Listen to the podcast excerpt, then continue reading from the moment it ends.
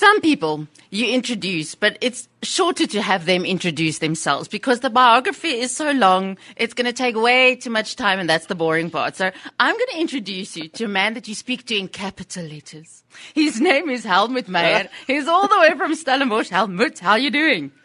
Hello, Janine. I'm very well. Yourself? Lekker. Thank you very much. You see, Good. I'm not going to do all this. You're going to do this. You're going to introduce yourself, but but we'll get to the you personally just now. Do me that biog one, the one that says producer extraordinaire, all of those. You know, uh, the long title. Ooh, goodness.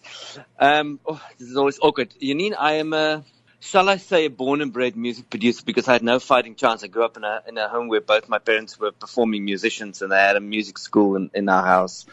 So I, I actually resisted their uh, lead for, for almost too long and ended up studying science after school but, but but hung out in the conservatorium day and night. And eventually, there was a very clever professor who actually invited me to study music after I finished my degree in science. And since the first year I studied music, that was now early 2000s, I began a record label under the name Merchant Records, which eventually became Louis Brittz's music uh, company, Merchant Music. And then I went solo for a while till about 2015 under Helmut Meijer Music. And now I'm in a film scoring company turning into a film company with Lucas de Beer called Stonebearer Meijer. Okay, but you and left out the beauty of Hebrew and all of that. Oh, I need to. okay, yeah. So, yeah, music is uh, music is in my veins, but actually, I have this curious other interest that I love writing. I used to live in Israel in 2014, and I actually wrote a blog with only 12 entries, and that year it got almost 300,000 hits. And then some of my friends actually asked me, why don't you, why don't you consider writing? Okay. So anyway, so I recently wrote a book with the name Fractal, which is kind of an auto bio, but also an introduction to the ancient Hebrew language, which I started studying in 2008 living in London. So I, I've been, uh, I've been dipping my toes in a, in a very strange, very foreign language for 13 years now. And, um, yeah, so I'm, I'm a little bit torn between the music and the writing or the music and the studies rather. And uh, okay, but I am curious. Isn't it hard for someone like you to have a normal, everyday conversation with anyone? I mean, between the science and the fascination with higher degree kind of languages and music, and uh, I've listened to your stuff. Everything is is this vroegmuziek, man. I mean, you think, I'm sure you think yourself into a corner every now and again. Oh my word! I, the I think prior to this year, I haven't actually thought of myself as a thinker, but I'm, I'm, no I'm realizing that I'm trapped in my mind, actually. Um, I do love expressing emotions as in an emotive fashion, not necessarily speaking about my own emotions, but I realize that I'm, I'm landlocked in my own head. So I tend to overthink everything and I, and, uh, so the only, I think, I guess the only way for it to come out is, is through expressing it in music or writing or actually speaking about it. So yeah, it is a little bit tricky to hold conversation with the mundane. Sorry for you, but you'll have to speak to me for the next 20 minutes. No, no, no, I don't consider you as mundane. No, you know what? I, I always, I always wonder because obviously the word of God and you love the word of God, but it's, yeah. it's this most amazing supernatural thing that you can be as intellectual as you want to. You can think on it as much as you want to, or you can do the child route, you know, and go as simple as you want to and have just as much of a beautiful experience in the same Bible. Yeah. But Christianity absolutely. is an enigma on its own because it takes that word and every person makes it alive for himself. You know, God has got this unique experience between himself yeah. and the word and your experience of it called Christianity. Doesn't this yeah. thing that you need to think it over so much sometimes, do you tend to take it too far or do you tend to have to stop yourself and, and accept that there's stuff that's, that, you know, that's more simple than you think it is? I, oh, I believe you're touching on an Achilles uh, heel for me here. I used to, and then actually I, more on the, the, the fact that I've moved away from a simple faith to nobody's credit. But then again, I've also realized that this is my functional contribution to the body. I am gifted with an ability to ask the difficult questions. Mm. And, um, you know, I think when I discovered the ancient Hebrew language, although the ancient Hebrew language is in a number of ways much more simple and much more concrete than the than what I would like to um, call our abstract faith. I think Christianity is completely abstract, to be fair. Mm. I mean, we talk about concepts in the Christian faith, you know, ranging from truth, righteousness, you know, it's lists of words, but we never stop to calibrate and, and, and check if we mean the same thing. So, uh, in a in a sense, yes, I overthink things and I intellectualize things, but in a in a in, a, in another way, it's become more simple to me, because the ancient Hebrew language doesn't allow you to to philosophize over concepts. For example, I call it, call anything. Take the word peace in English. What does peace mean? Well, it depends on where you live, and it depends if you have a gun against your head. Yeah. You know, but in Hebrew, peace, shalom, um, means something very specific. It means I wish you to be cut free from the authority that binds you to chaos. So, you know, it's, it, it's four little pictures and it means concrete things. So everybody that uses the word shalom knows exactly what they, but you and I don't necessarily know if we mean the same thing when we use the word truth. You know, we think we do, but we don't. We don't stop to say, hey, what's your definition? so I, I believe this is my small contribution as a functional member of, of the body of Christ is that I need to overthink some things, and hopefully I can simplify some of. And those. I mean, God made you that way. He he he's not daunted by the fact that someone is asking the difficult questions. He wants someone to ask those questions. Otherwise, he wouldn't have made you that way. But I do oh, wonder. I trust, I trust. No, I I do wonder whether you are content to end up at a place where you don't understand. You know, there, there's some stuff, yeah. sorry for us, that his ways are higher than our ways. And people are irritated with that answer, especially if you're the kind of thinker, you know, who, yeah, who, yeah, needs to have the control of a final answer, which you're not going to get in quite a few things with Christianity.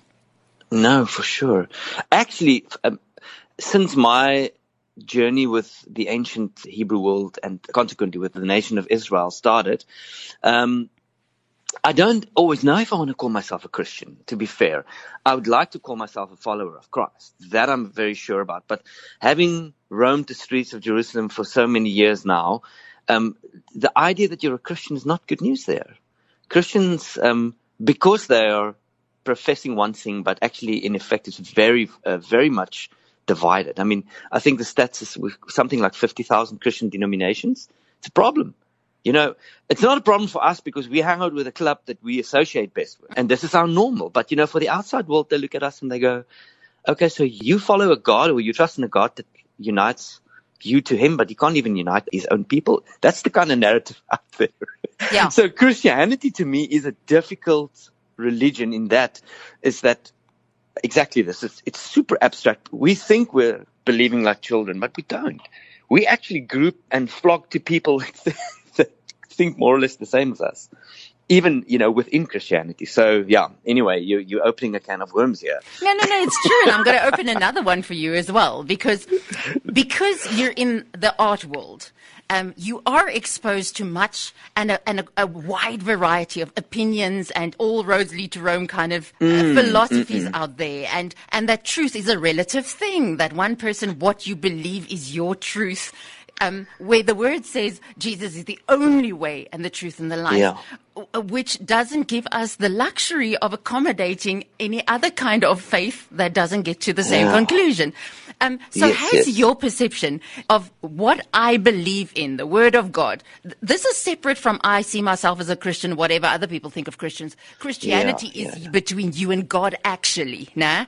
So, so has the finality of your truth between you and God been established through all of those years where it's been challenged because of where you're at and what you're exposed to?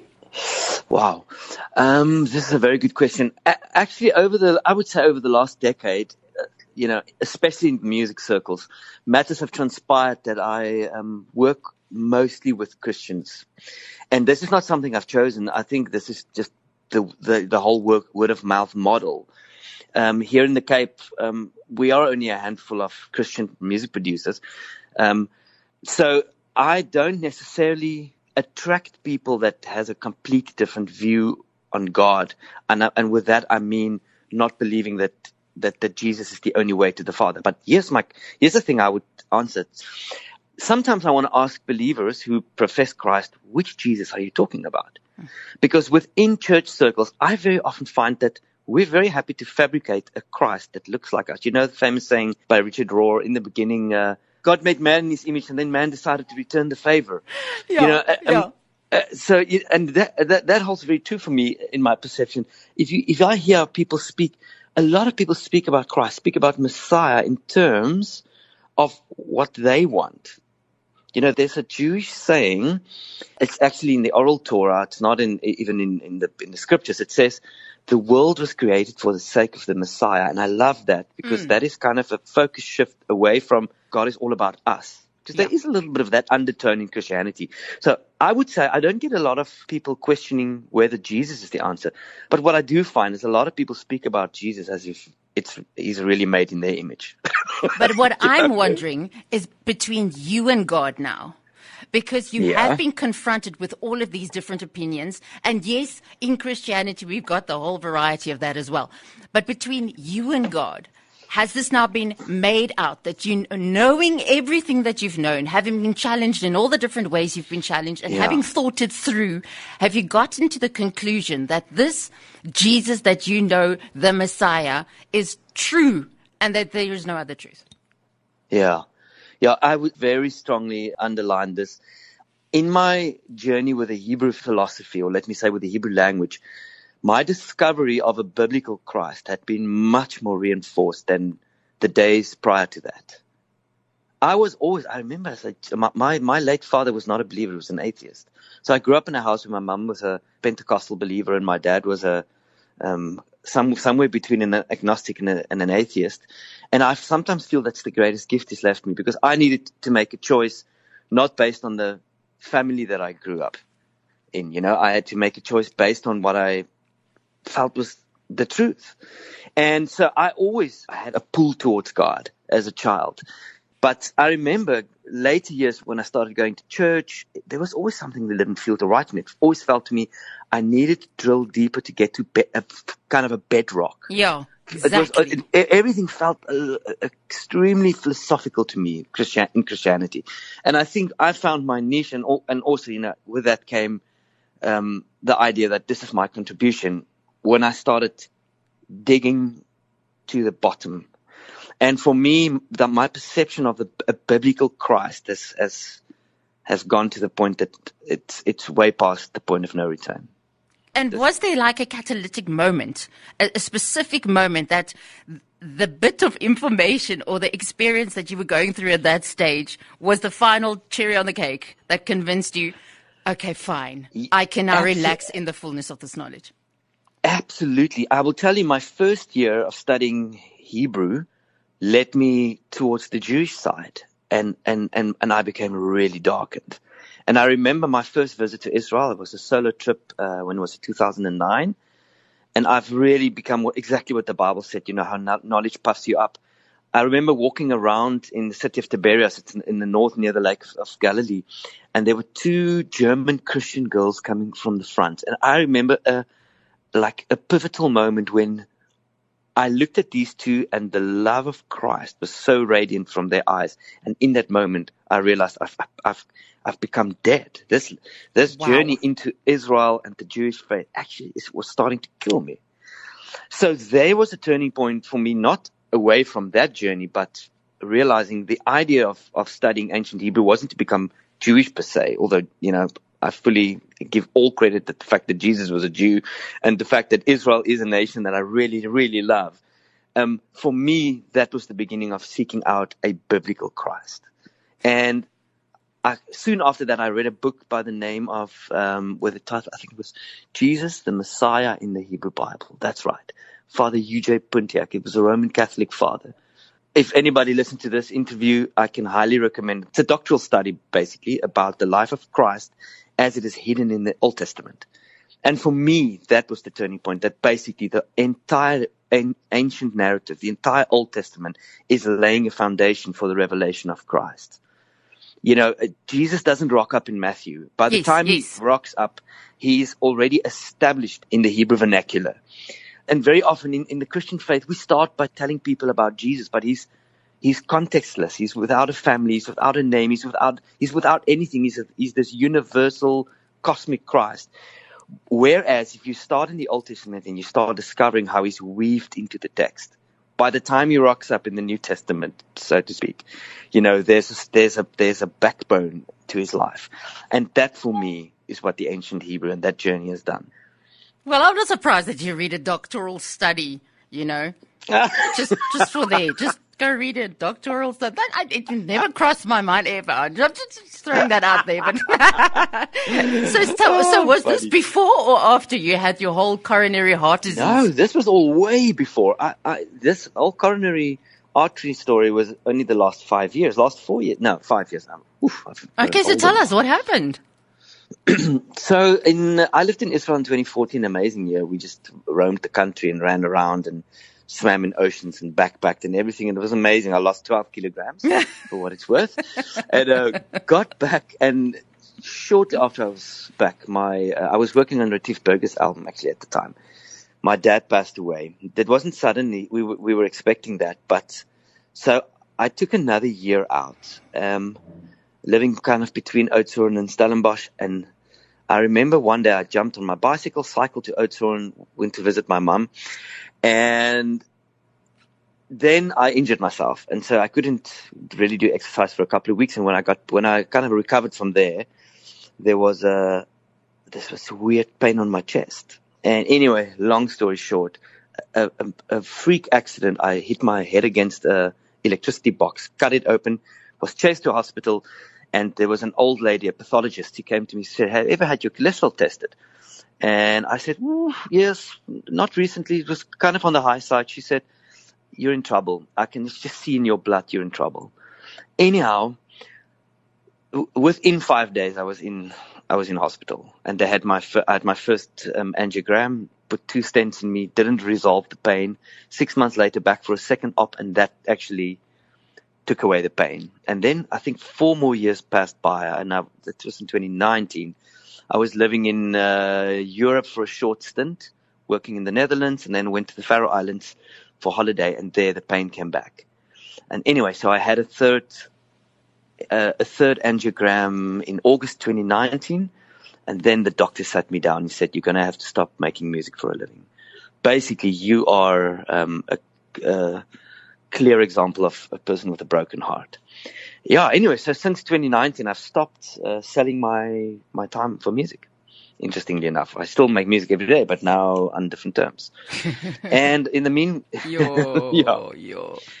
yeah. So, I, yeah, this is a very weird twist in the tale, but um, changed my life. I went for a full genetic uh, um, screening. So I did. I went to test all my genes, and li- literally every single test they did on me pointed that I was going to get coronary artery disease.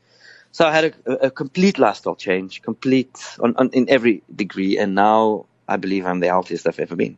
You're so, eating healthily and everything now. No sugar. I'm eating no... completely Mediterranean, no, literally no sugar, completely Mediterranean. Eat fatty fish, hummus, uh, yeah, no, no refined carbs. Shame. Ja, I feel amazing. Yeah. so ja, proud ja, of you. Ja. Voorbeeld vir die nasie ou. but you feel so good, don't I'm not you? bragging. I'm just saying that sometimes with a second chance come, comes a little bit of a, you know, a shift in responsibility. no, it's true. It's true. Well, it's inspired you in many ways. We're going to get to the song last. First, Fractal, a tale of three interventions. I expect nothing less from you than a name like that one. Why did you want to read the book? Why did you want to write the book? Did it help you to understand what you went through or what? I, I wouldn't so say God said that my my respect for his um, esteem is, is too high. But what I would want to say is that the day that I drove back from the hospital on the second of August 2019, I clearly discerned that I needed to tell my story. Because I mean, two weeks prior to that, the doctor said, uh, "Good news, bad news. You're going to live. Bad news is you're not going to stay alive from making music." And I mean, it's like being a doctor and somebody say you have to stop being a doctor. No, I'm not comparing making music to being a doctor, but I'm saying this is all I knew. All I knew how to pay my bills was to make music, although I hated most of it. Um, and and then you know I was driving home from the hospital, and friends of mine said I could stay over to them. And I remember as I was driving, I already had the um, table of contents popping up in my mind. And literally there I sat down and I thought it was going to be like a two week or three week stint to write a book. Took me 17 months with a lockdown, being literally locked up in a mountain cabin for five months. Yeah, but you are Helmut. I, I don't expect anything less. Sorry. So, not you, not Helmut. no, so stop it. no, so the, the title fractal um, was the only word, English word I could come up with that means two things. Um, I the, the, telling of my own story was not because I believe my story is important enough to tell. It's it's literally that I I realized that we fall apart because of patterns, and you know the habits that we form over the, over the years of our lives. They uh, some habits are good, but most people have habits that are not healthy. You know, so in a sense, I'm telling some of the habits that I've discovered was core to my story. For example, I was in love with a woman that wasn't completely um, heterosexual. And okay. that relationship lasted for almost two decades of my life. I was so broken by the time I walked away from that. I addressed topics like money, God, uh, love, um, loneliness, liminality. In other words, belonging nowhere, you know, all the way from my, from growing up in a family where half my, or, you know, my one parent was a believer and the other not so f- fractal covers patterns that I think a lot of people would actually um, associate with, if I may. And on the other end, the introduction to the Hebrew language also introduces patterns and circles, repetitions, by which I think God offers healing and mm. offers an invitation to return to Him. So fractal is a mathematical pattern. Um, and I believe that fractal is the best title for the truth of all of us.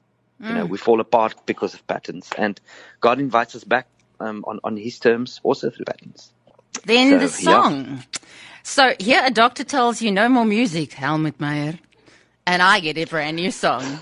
So how's that for paradox my life? the, yeah, yeah, no, no, just for clarity. I mean, I, I'm, I'm, I'm now make more music than ever. for the first time, first time in my life, I make music that I want to make. You must remember, I just want to state it very clearly it's very glamorous to be a music producer from the outside. But it's no fun producer, inside. on the inside, you're married to your job. You go to bed every single night with other people's dreams, and you have to wake up every single morning and kill your own dream. Yeah. Because I didn't start, I didn't become a record producer because I wanted to make other people's music. I was just a normal singer songwriter that wanted to perform. And yes, one could argue I just wasn't that. And I had the gift of helping other people. And when I opened my eyes one morning, I was steeped in debt, landlocked in this career where every every other person's dreams mattered more than mine. So now I'm not saying I've gone completely the other side, but I am um, making music. I'm making the music that I believe I need to put out now. So because that's why God makes you you the way you are put together and with the music that's inside of you. I love this thing that a person is unique and that God was so Absolutely. intentional when he made that bit of uniqueness and that he doesn't, he's God. He just doesn't make it twice. So you've ah, got something to say in a very specific way that has to be said. And, and yes, it's uh, for a season, God does use you to do at someone else's dreams, but there is a fullness yeah, of time. Sure. And that means that fullness of time means what you have to say needs to be released now. So tell me about Sink. Yeah, uh, Sink was written in 2019, just prior to leaving for Europe. Was, I actually remember the date. It was the 19th of May 2019. I was living not far from where I live now, in a in a in a farmhouse where, we, where Lucas and I had a, a very cool studio and I had my mother's Steinway upright in the studio. It was really cool. But I remember that morning I realized I was about to fly to the Netherlands for a seven week production and the money I was going to be paid for this was already spent. So I was on zero with a seven week trip in Europe ahead. And I just had this inkling that I am literally sinking. And I mean, I have a commitment, you know, I have to go now. and so I sat down and I wrote this little treurige song on a piano. And I mean, I, this, the other morning, early in June, I was just scanning through some of my voice notes and I came across it and I thought, yo, you know, this lyric is literally what the world needs now. and and uh, and then I decided let's just make make a song out of it. And and I what I remember from the 80s is the music always made you feel good, regardless of what the content was, regardless yeah, of what yeah. the lyric was. You know, it was innocent. It was. Uh, um, yeah, it was without responsibility. What's the right English word for it? You know, and so I decided, no, look, a-ha is one of my favorite bands from the 80s. I'm just gonna, just gonna make a little 80s track in the, in the vein of The Weeknd and Sia and David Guetta. And anyway, so Sink is literally giving lyrics to so many people's experience. It's not trying to sugarcoat it with a Bible verse. I'm not trying to preach, just trying to say I'm sinking because this is what most people feel. Um, and when I when I played the song to Alicia, um, her first reaction was, "You're giving lyrics, you're giving words to my situation. Let me put it out for you." And uh, yeah, so I, I just literally made the song because I was feeling I'm thinking, you know, now in COVID and with a number of, you know, th- things. And yeah, and you, you you won't believe how many people contacted me after the release of Sink and told me, "Thank you, this is exactly what I needed because this is how I feel." But I don't have the words to articulate that. And um, yeah, my mum was super upset with me, as you can imagine. She said, "You can't be a Christian and tell the world that you're sinking. How does that reflect on you?" And I go like, "But what does it matter if I say I'm sinking? I, I'm not saying I'm drowning." she must just go read Psalm 119. You weren't the only one. yeah. David was no, sinking I, every now and again. oh my goodness! All of the Bible characters were sinking it from time to time. And I mean, take a guy like John the Baptist. At the end of his life, I mean, he's the he's the forerunner for Jesus. At the end of his life, he sends his disciples to Jesus and to ask him if he's the one. You know, how's that for sinking? Yeah, exactly, exactly. Yeah. But but somehow we we're groomed to believe we're, we're not allowed to be that honest. You have to, you know, it's it's it's more noble to say you believe when actually the truth is you feel like you're sinking. And um, yeah, so that's the that's the story behind Sink. It's we don't want to sugarcoat our experiences with some other spiritual little source. Sometimes we need to say that we're sinking. That's it. And this is what Sink is doing.